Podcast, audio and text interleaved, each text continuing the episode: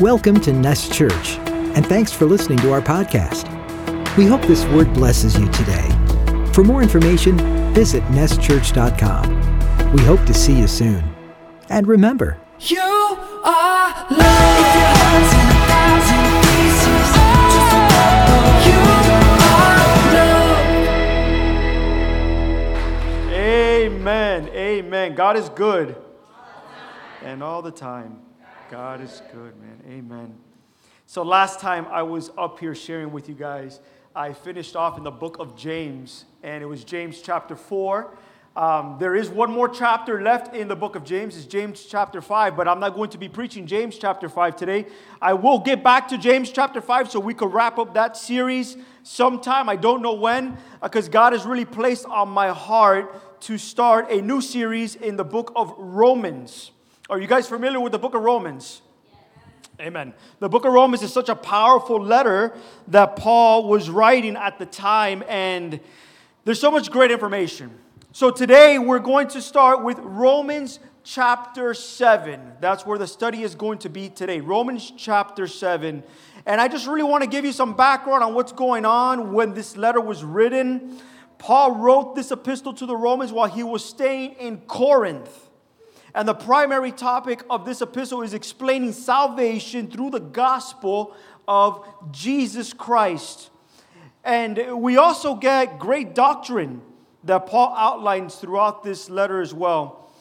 Um, and just a little bit of background here most scholars actually believe that this letter was dated around 55 to maybe early 57 AD, and it's holding 16 chapters um, of Paul really breaking down of what unity should look like in the church. And the church in Rome was compromised of Jews and Gentiles. And it's where a lot of strife began to happen between the two. And Paul begins to address this in his writings to the Romans. Now, I want you to know this. In this letter, Paul was preparing the, to visit them. So he wasn't in actual Rome at the time of, his, of him writing these epistles.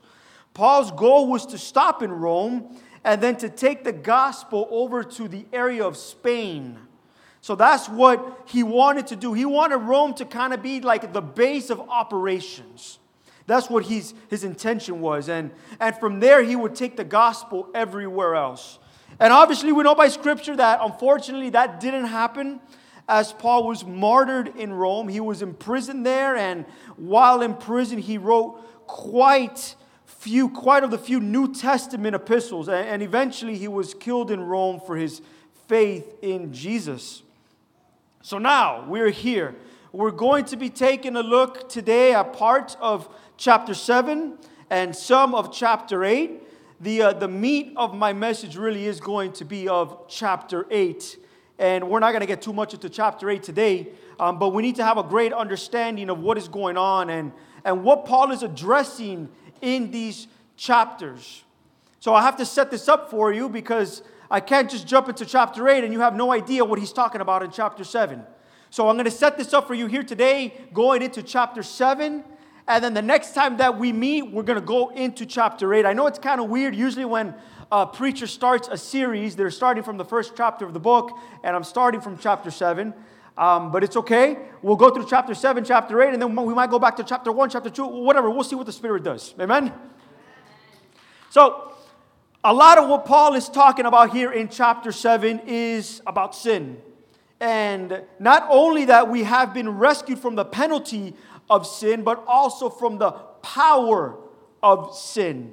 And many Christians, and maybe some of you identify with this, or maybe you know Christians like this, we're good with just living in the part of being free from the penalty of sin. But sin still has power over their lives. And Paul comes and he confronts us with this and he starts talking about the freedom that we have now freedom from the penalty of sin and freedom from the power of sin. So, today, if you are taking notes, the title of this message is going to be Romans Road. You are not condemned. Romans Road, you are not condemned.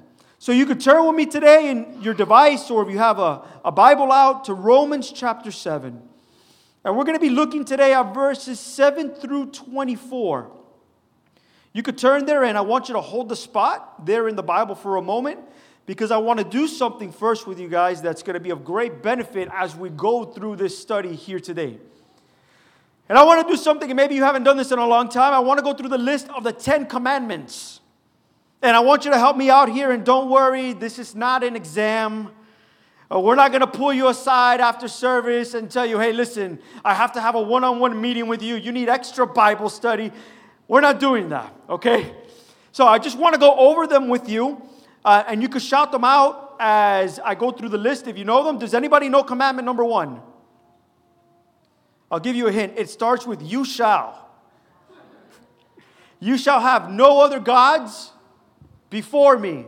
You remember the first commandment? You shall have no other gods before me. Commandment number two Thou shalt not make any graven images. You guys remember that one? You shall not make any graven images. Commandment number three Thou shalt not take the name of the Lord thy God in vain. Number four, remember the Sabbath day to keep it holy. Number five, honor your father and your mother. And my mom is sitting here and she's looking at me. She's like, Yeah, that's something that you should have done. Honor your father and your mother. Number six, thou shalt not kill. Number seven, thou shalt not commit adultery. Number eight, thou shalt not steal. Number nine, thou shalt not bear false witness. And number 10, you shall not covet. A lot of times we remember the most popular commandments, right? Oh, you can't kill, you can't steal, you can't lie. Those are the ones that we typically remember. Um, but there's a, ten, there's a list of 10 of them. You know, when's the last time that you guys read those out loud? It's probably been a long time. It's probably been a while. And probably the last time you did this was maybe when you were in Sunday school. You know, we always remember the teachers in Sunday school. We go over the Ten Commandments. And I, I remember that. And Paul references these commandments now in this scripture quite a bit. So that's why I wanted to go over them with you. So keep them close. And I want to start out by saying that these Ten Commandments are known as the law. And you're going to hear me say this today quite often, and you're going to hear it in the following scriptures as well. So when Paul says in the scripture, when he says the law, he's talking about the commandments. He's talking about the commandments. And we're going to get into them here in a second.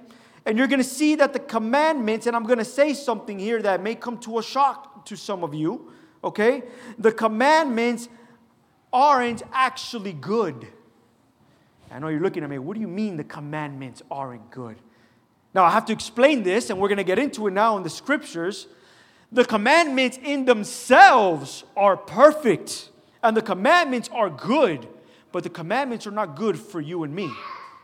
And we're going to get into it why the Ten Commandments are not good for you and me. We're going to look at this, and, and there's going to be some questions you may have. And some of you, is what I said, you're going to be like, what do you mean these commandments aren't, aren't good? I was always taught in Bible camp, follow the Ten Commandments. So let me tell you this today is a good day to take notes. Excellent day to take notes. Amen? All right, Romans chapter 7. I'm going to read through the text uh, so it can begin to stir in our hearts and in our minds. So we're going to start Romans 7, verse 7. And it says this What shall we say then? Is the law sin? There it is. He's saying it first. The law. He's talking about the commandments. Is the law sin? Certainly not. On the contrary, I would not have known sin except through the law. For I would not have known covetousness unless the law had said, You shall not covet. Verse 8, but sin, taking opportunity by the commandment, produced in me all manner of evil desire. From apart from the law, sin was dead. I was alive once without the law, but when the commandment came, sin revived and I died. And the commandment which was to bring life, I found to bring death. For sin taken occasion by the commandment deceived me, and by it it killed me. Therefore, the law is holy, and the commandment holy and just and good. Did that which is good then bring death to me? By no means. It was sin producing death in me through what is good, in order that sin might be shown to be sin, and through the commandment might become sinful beyond, beyond measure. Verse 14 For we know that the law is spiritual, but I am of the flesh, sold under sin. For I do not understand my own actions. For I do not do what I want, but I do the very thing that I hate. Now, if I do what I do not want, I agree with the law that it is good. So now it is no longer I who do it, but sin that dwells within me. For I know that nothing good dwells within me, that is, in my flesh. For I have the desire to do what is right, but not the ability to carry it out. For I do not do the good that I want, but the evil I do not want is what I keep doing. Now, if I do what I do want to do, it is no longer I who do it, but sin that dwells within me. So I find it to be a law that when I want to do right, evil lies close at hand. For I delight in the law of God in my inner being. But I see in my members another law, waging war against the law of my mind and making me captive to the law of sin that dwells in my members. Verse 24 Wretched man that I am, who will deliver me from this body of death? Thanks be to God through Jesus Christ our Lord. So then I myself serve the law of God with my mind, but with my flesh I serve the law of sin. Amen. Let's pray. Lord God, we thank you for this text, for this scripture here today, Lord. And, and we need you here today, Father God. We need you, Lord, for understanding, Lord, for, for clarity, Lord, that we may interpret this text correctly, Father God. So, Lord, we pray that it is nothing of us here today, but that we just let your scripture do the speaking. So we thank you, Lord. We give you this here today in Jesus' name, and together we say yes and amen. Do you guys remember this text in Romans chapter 7? It's a very popular verse here that Paul begins to speak on. And we're going to get into it where he starts saying he keeps doing the things that he doesn't want to do. And that's a little bit further in the text, and we're going to get there. And there's so much great and deep information here to dissect today. And I'm not sure if we're going to get through it all, but if we do, we do. If we don't, it's okay. We'll pick it up next time. So we see that the gist of what Paul is trying to outline here, he's talking about sin. He's talking about the law. He's talking about the commandments. Okay? And he's telling us that he would have never known what sin was if it wasn't for the commandments. And now he's confronting us with this. And he's saying there's a problem here. So, where does this problem lie? Is it with the commandments or is it with us? So, let's start. Verse 7. What shall we say then? Is the law sin? Certainly not. On the contrary, I would not have known sin except through the law. For I would have not known covetousness unless the law had said, You shall not covet.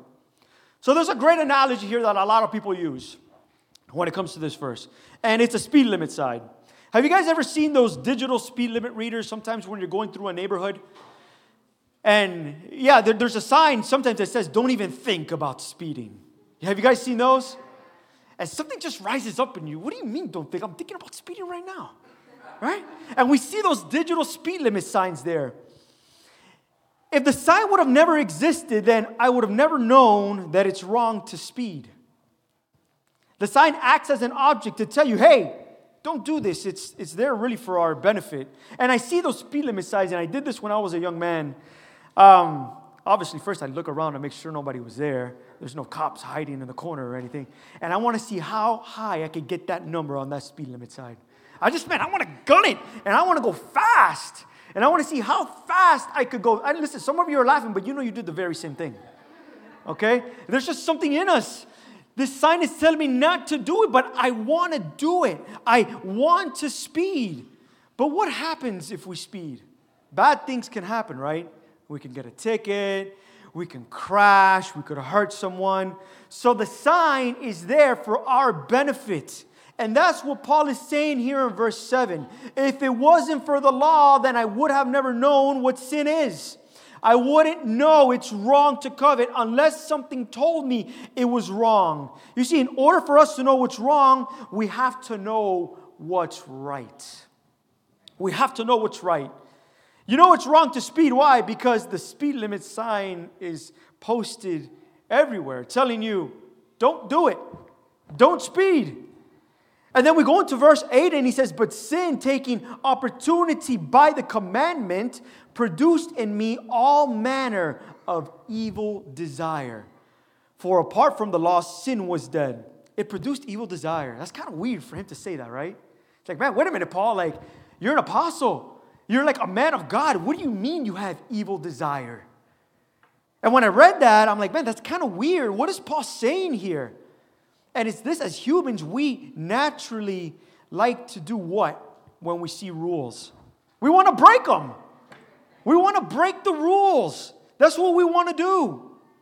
And it's what I told you when I was younger. I see the speed limit sign, and man, I just want to go fast. I know it's telling me not to go fast, but I want to break the law. I want to go really fast. And it's crazy. Let's be honest. Most of us were probably even speeding this morning on our way here. I saw you guys that walked in at 1010. Okay? There's some of you walked in at 1030, and there's probably going to be more people that are going to walk in a little bit later. I know you're speeding to get here to church today. We break the law. And it's okay. Listen, we can have intercessory prayer for you guys after, afterwards, okay? All these lawbreakers in here. But why do we do these things? It's because by nature, we are rebellious people. That's why. We're rebellious. We don't like rules. We don't want to be, uh, we want to be the rulers of our own lives. And if they're rules, our instinct is what? It's to break the rules. And we've heard it saying, rules are meant to be broken. Right? You always hear like that old saying, people say, oh, yeah, rules are meant to be broken. Rules don't apply to me. And rules and this and rules and that. And that's what we want to do. We're born with a rebellious nature. So tell one of your kids not to do something. What do they want to do? The exact opposite. They want to do what you're telling them not to do. So, how, how does that happen? Where do they learn that? It's not learned. It's in their nature. It's in our nature. It's an internal battle within us. You're telling me not to, but I want to so bad. And it could be something that you even don't like to do. But just because of the fact that you're telling me I can't do it, I really want to do it now. I really want to do it. I had stopped somebody. For those of you who don't know, um, I'm a part time police officer.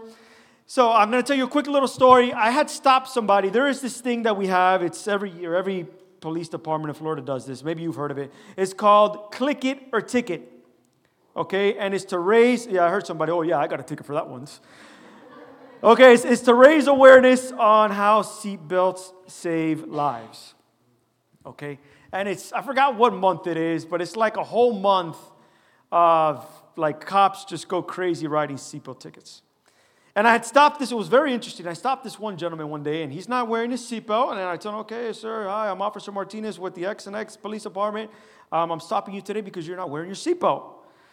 And this guy just looks at me. He goes, okay, so? I go, well, you're breaking the law. And I had to explain to him the campaign that we're doing and how seatbelts save lives.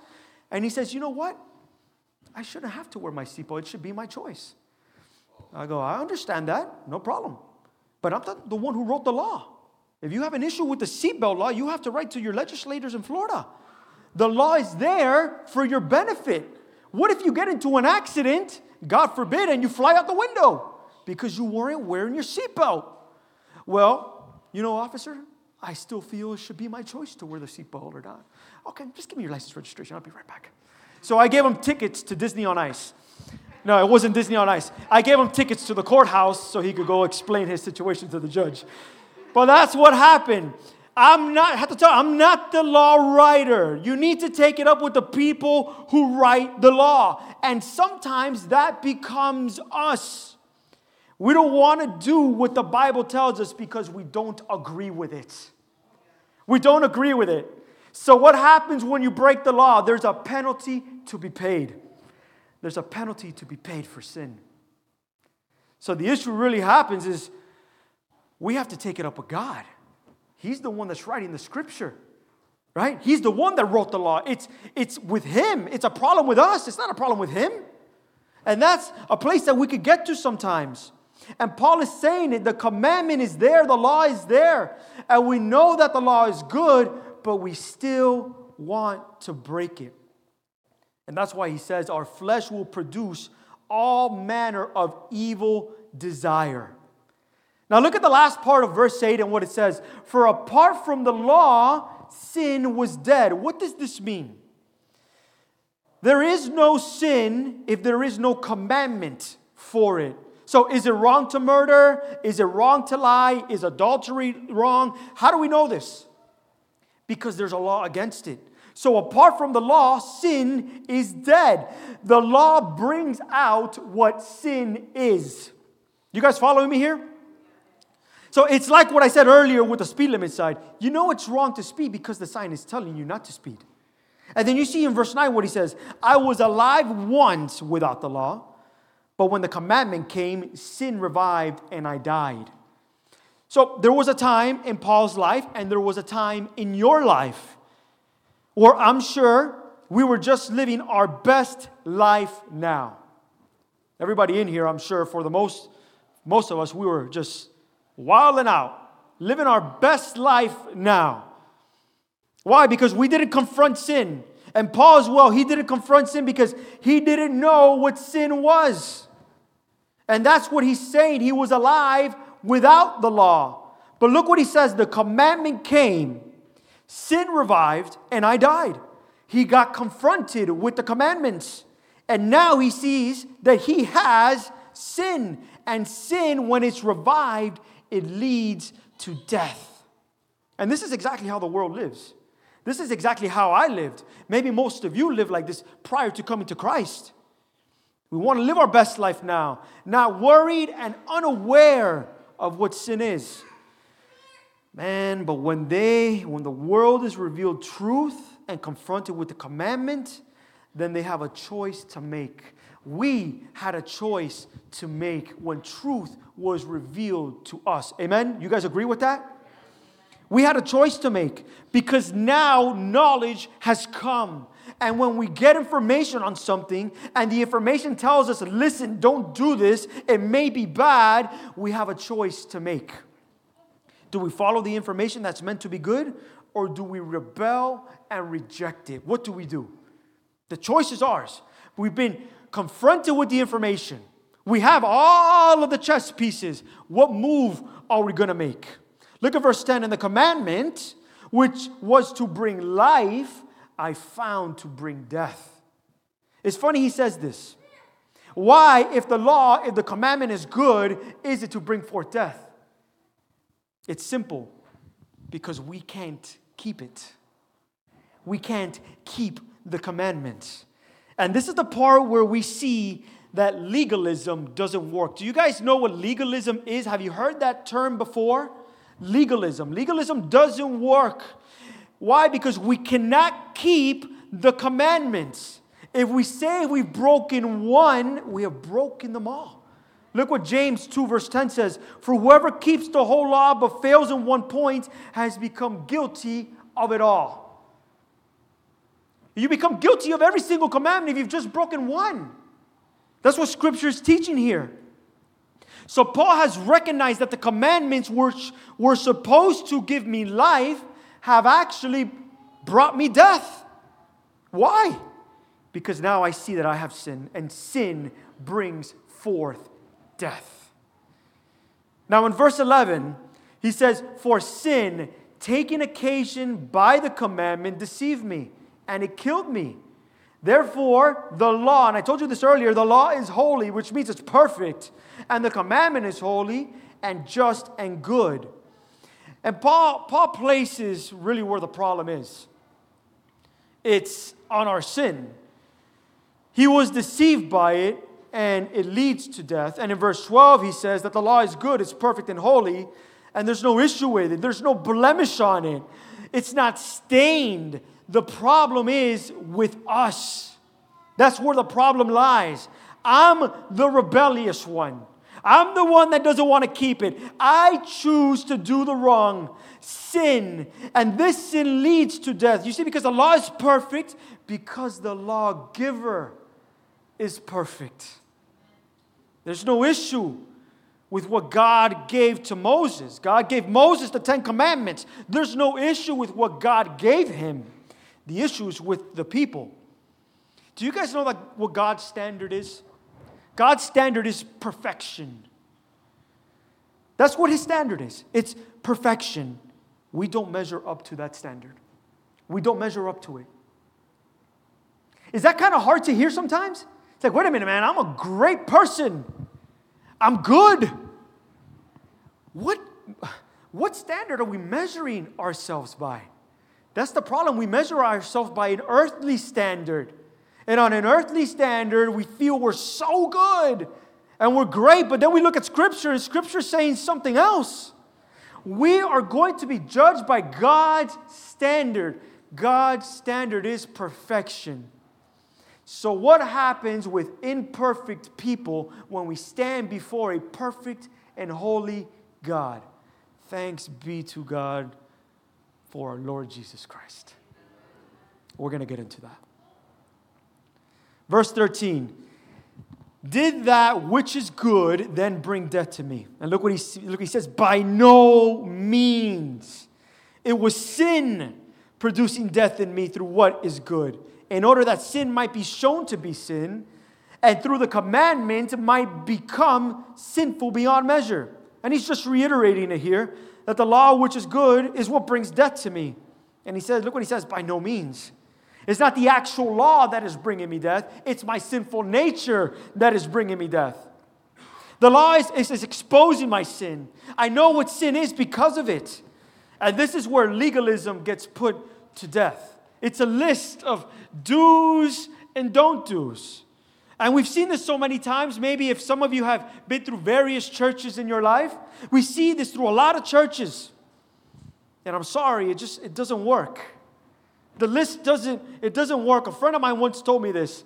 He says, "Omar, I teach my kids the 10 commandments and I tell them live by that that that's all that you need." Listen, I'm not preaching against the Ten Commandments because then that would mean that I'm preaching immorality. I'm not preaching immorality. We certainly want to be moral people, right? So I told him, I said, okay, try and live by the Ten Commandments. You're going to see that we fall so short of it. We need something else to save us. And I told them, tell your kids this tell them to fix their eyes on Jesus instead fix their eyes on the cross, that He's the one who's going to fix their hearts. It's not about the list that you keep, the boxes that you check, the things that you do. But man, it's about fixing your eyes on the one who's done it all already. How exhausting would that be? Having a whole checklist, saying, I got to make sure I check every single box. Because if I don't check one of these boxes, I'm going to be condemned to hell. That is crazy. And there's people, unfortunately, there's Christians that live their life like that. When I first became a Christian, I lived my life like that. I try to be perfect in every aspect of my life. And then when I get into scripture and I see that Paul is one that struggles with sin, an apostle, Paul, Paul was a murderer, okay? He was out persecuting Christians not only persecuting them, killing them. And then he had an encounter with Christ on the road to Damascus. So, how is it Paul, a murderer, gets changed into an apostle? How does that happen? And even now, Paul writes, while he's an apostle, he's still struggling with sin. That gives me hope. I have hope in that. Because I know that it's not perfection that I have to chase. Doesn't mean I'm going to live a life of immorality, right? But many Christians believe that once you have the Holy Spirit, you will never sin again. That is a lie from the pit of hell. Because what does that do? That condemns you. That condemns you. And it's false because we see Paul and he says, I still sin, I still have struggles. There is a big difference between committing sin and practicing sin. Okay, we understand this. The Christian will commit a sin. We're not living a lifestyle of practicing that sin. Two very different things. Two very different things. So, legalism is put to death when you realize that you cannot keep these commandments because we are rebellious people at heart. We need something outside of ourselves. Listen to Paul in the next verse. And these next verses, pay very close attention to what he's going to say. Verse 14 For we know that the law is spiritual, but I am of the flesh, sold under sin. For I do not understand my own actions, for I do not do what I want, but I do the very thing that I hate. And Paul here, he knows it. The commandments are good, the commandments are spiritual. And look what he says I am of the flesh. I know what's right, I know what I should do, but I keep doing the opposite. And he says, I'm not doing what I want to do. I'm doing the things that I hate. And how many times hasn't that happened to us? We know what we should be doing, but we do the exact opposite of that. It's our flesh that causes us to do what we don't want. Have you guys been there before? I know what's right here. I know, Lord, what I'm supposed to do, but I'm going to do the exact opposite of what you're telling me to do. That's intense, man. That's crazy to do that. But we do it. We do it because our flesh is carnal, because we're still living in this flesh. And that's what Paul is, is saying here. So there's a battle between the two, and Paul says he doesn't even understand his own actions. And maybe that's many of you. We just don't know why we act a certain way, why we say certain things. And it always reminds me of James chapter 3 when I preached it, uh, when James spoke on taming the tongue.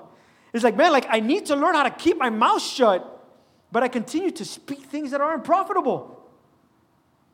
We don't understand our own actions, and we do the very thing that we know is wrong. This is not me saying it, this is what Paul's talking about.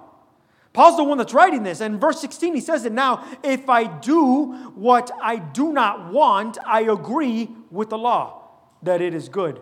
So now it's no longer I who do it, but sin that dwells within me. For I know that nothing good dwells in me. That's intense to hear. That is my flesh. For I have the desire to do what is right, but not the ability to carry it out. For I do not do the good that I want, but the evil I do not want is what I keep doing. Oh, goodness. I think we could all agree that, that we know what's right. We know what is good. And we know what is right and good because, is what I told you earlier, because we know what is wrong. And we wouldn't know what right is if we didn't know what wrong is. And, and this is our life sometimes. It becomes a roller coaster ride in our faith. And at one moment, we're on top and everything is going great. And, and we're, in, we're in the Word and we're in prayer and, and only have worship music in the car. And this week, I'm not going to play Bad Bunny in my car, but I want to listen to Hillsong. You guys know what I'm talking about, okay? So, so we're, we're in these things, and then from one second to another, we're down. Our flesh rises up, and we, bec- we become just so inconsistent with the things of God. It's like, well, wait, wait, hold on. What happened here? I'm starting to do the things that I don't want to do. And look what Paul says I know that nothing good dwells within me. That is my flesh. And why is that? It's because the flesh is carnal. And we want to do what is right, but Paul says we can't carry it out. We continue to do the evil that we don't want to do. And this is what the commandments bring out the carnality of man. It's really a mirror of our brokenness. That, that's what it is. The commandments do nothing but convict us. Very important verse here, verse 20. Now, if I do what I do not want, it is no longer I who do it, but it is the sin that dwells within me. It kind of sounds like he's shifting the blame here. You know what I mean? He, he's saying, well, you know, when I sin, it's not really me that's doing it. I have the Spirit of God in me. It's not me. I'm not really going to take accountability here. That's not what Paul is talking about, okay? He takes accountability for what he does. He's saying that the flesh that rises up, the sin, is not part of the new him. It's the old Paul. It's not new Paul, it's old Paul. Maybe some of you have read the scripture in the Bible when it says that we are now a new creation, that the old has died and the new has come forth. So, in our new state, we are not acting under the direction of our sinful flesh. What happens is this is when we now sin, it's our old self that is coming out. The old ugly, the old bitterness, the old gossip, the old lust, the old hatred. You guys get my drift here, right? That's what comes out. We go back to the old us. We go back to, to, to the one prior to Jesus, right? The old us that Jesus took a cross for. And this is what Paul is saying. It's not him, it's not me that's doing it. It's the sin that dwells within me. The old Paul, the old man, the new creation doesn't function in that way. And he recognizes it and he knows it. He knows that the sin that rises from his flesh is not of the new creation in which God has called him to be. But Paul knows it, that there's a battle within us, and it's okay. Listen, the battle is okay. We're not going crazy. Don't think that we're here and man, we're schizophrenic and one day I'm good and one day I'm not. I have multiple personalities. What is you're not going crazy. Paul is addressing it here. Every single one of us has this battle. It's the flesh versus the spirit. The flesh versus the spirit. And it always reminds me of 1 John uh, chapter 4. It says, Greater is he that is in you than he who is in the world. The battle is going to continue, but we, we must remember the one who lives within us has conquered sin already. Amen? So the battle with the flesh may keep on, but there is going to be a day when we will be in the presence of God and this battle will be no more. This battle will be no more. Verse 21 So I find it to be a law that when I want to do right, evil lies close at hand.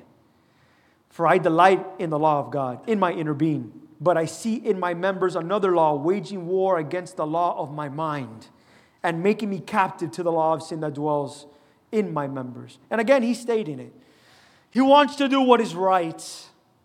And when the moment comes to do the right thing, bam, evil is there.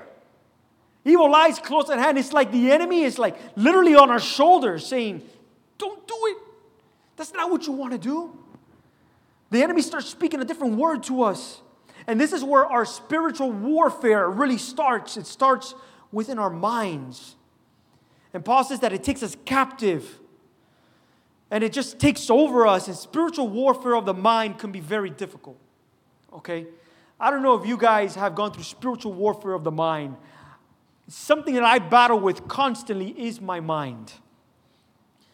I know Pastor Regal has opened up about that here before.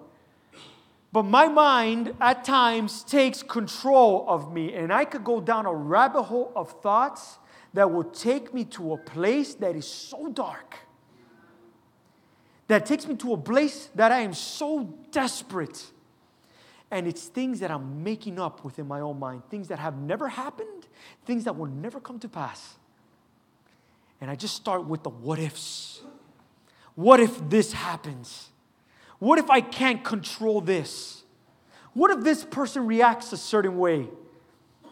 And I start this stuff in my mind. Things that have never happened, that will never happen, and that will never come to pass. Do you guys identify with that in here today? Spiritual warfare of the mind can be very dangerous. That's why in Ephesians 6, it says to put on the full armor of God so that you can withstand the evil one. And that's what I go back to when I start feeling this way. Uh, am I equipped? Is God's armor on me today? I could go two, three, four weeks with God's armor, but then that day I decide not to pick up my sword is the day that the attack is to come. And guess what? The attack is here, and I'm not ready for battle. And when you're not ready for battle, what happens? I'm to get defeated.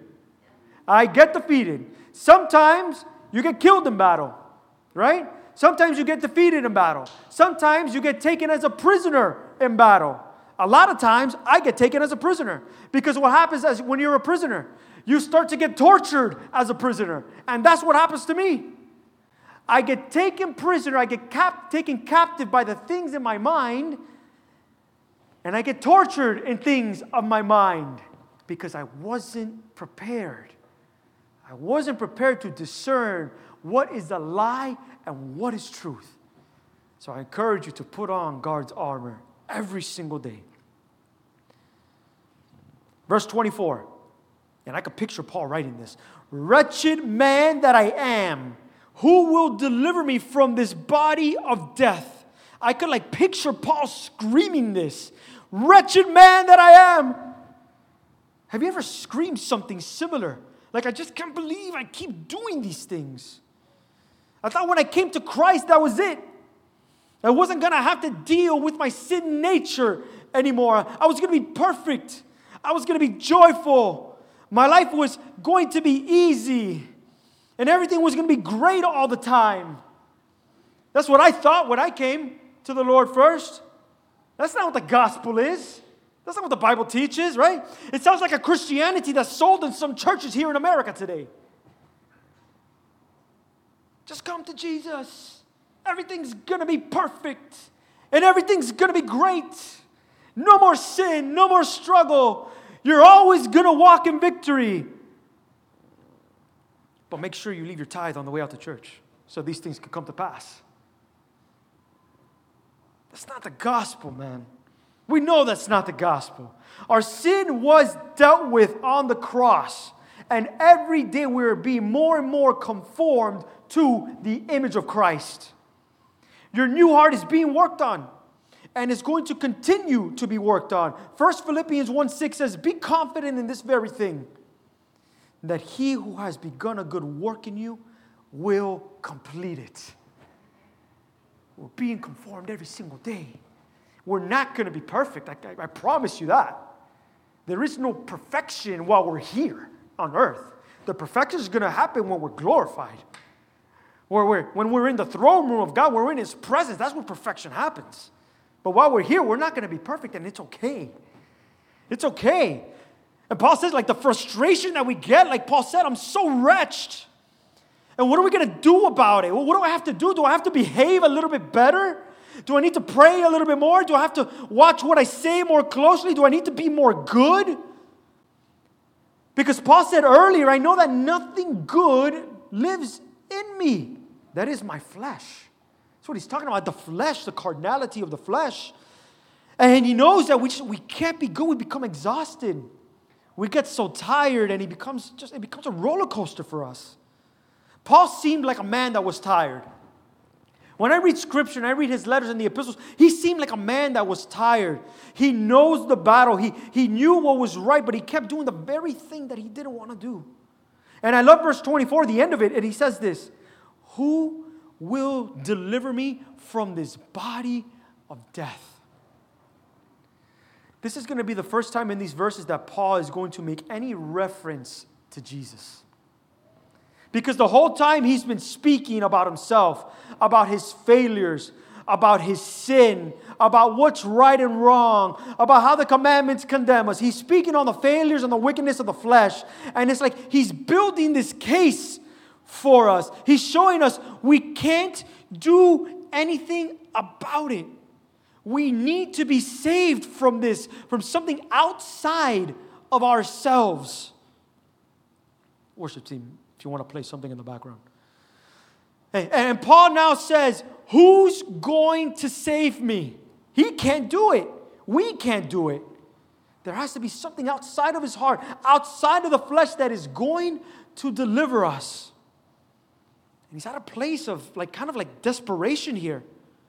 Have you ever been so desperate for something? It's not a fun feeling.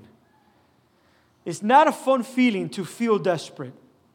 We, we need an answer to something. We, we need something to happen, and, and, we'll do anything to get that. And that's how Paul must have been. He must have felt so broken. Like, who's to put me back together? I can't do what's right. I keep doing wrong. And this could be the story of our lives. We become desperate, we become broken. We don't know where to turn. We don't know what to do, and many times we just continue to live in that because we forget about the one who can deliver us. And in Paul's desperation, look what he says in verse 25. Verse 25, the first sums up what the cure to the problem is that he has, that we have. Thanks be to God through Jesus Christ our Lord.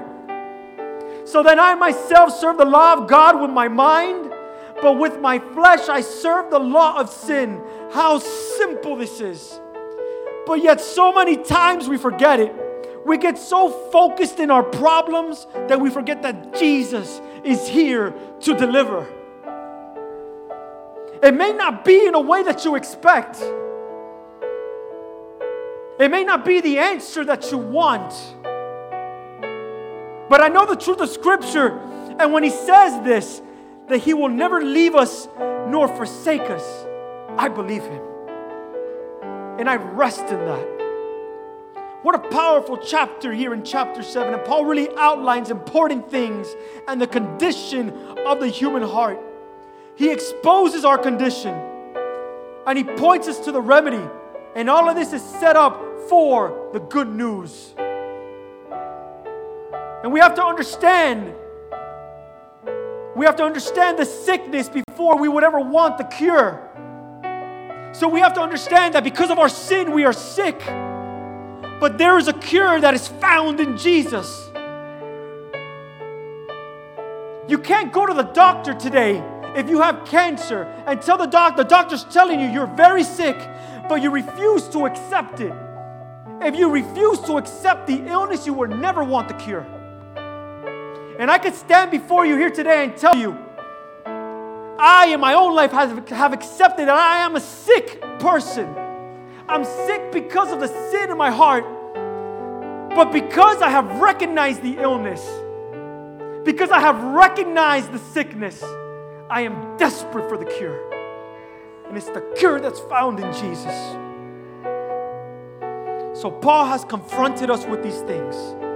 And maybe some of us could feel down about them. Maybe some of us, if not most of us, are living in this very same struggle that Paul lived, striving for perfection, trying to do more, and we keep failing. We keep living in shame. We keep living in guilt. We're living in defeat because we just keep doing the things that we don't want to do.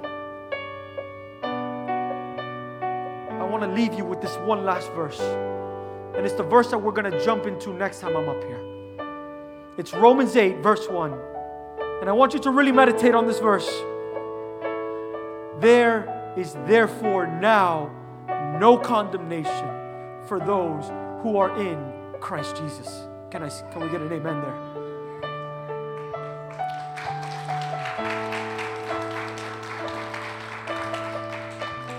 Can you guys stand with me today?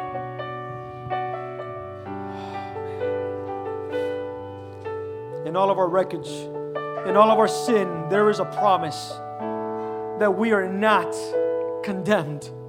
We can leave our shame, we can leave our guilt at the foot of the cross, knowing that we have an advocate pleading to the Father on our behalf. Church, you are not condemned. You are not condemned. In those times of desperation, in those times of guilt, in those times of shame, in those times where your thoughts take you to a deep and dark place, in those times where you're holding on to bitterness because you just can't let go of what a brother or sister did to you, of what a family member did to you, in those times of anger,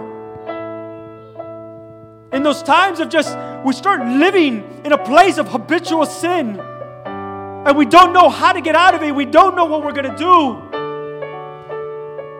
In those times when we keep trying to do what is right, but we keep doing the very things that we don't want to do know this that you're not condemned.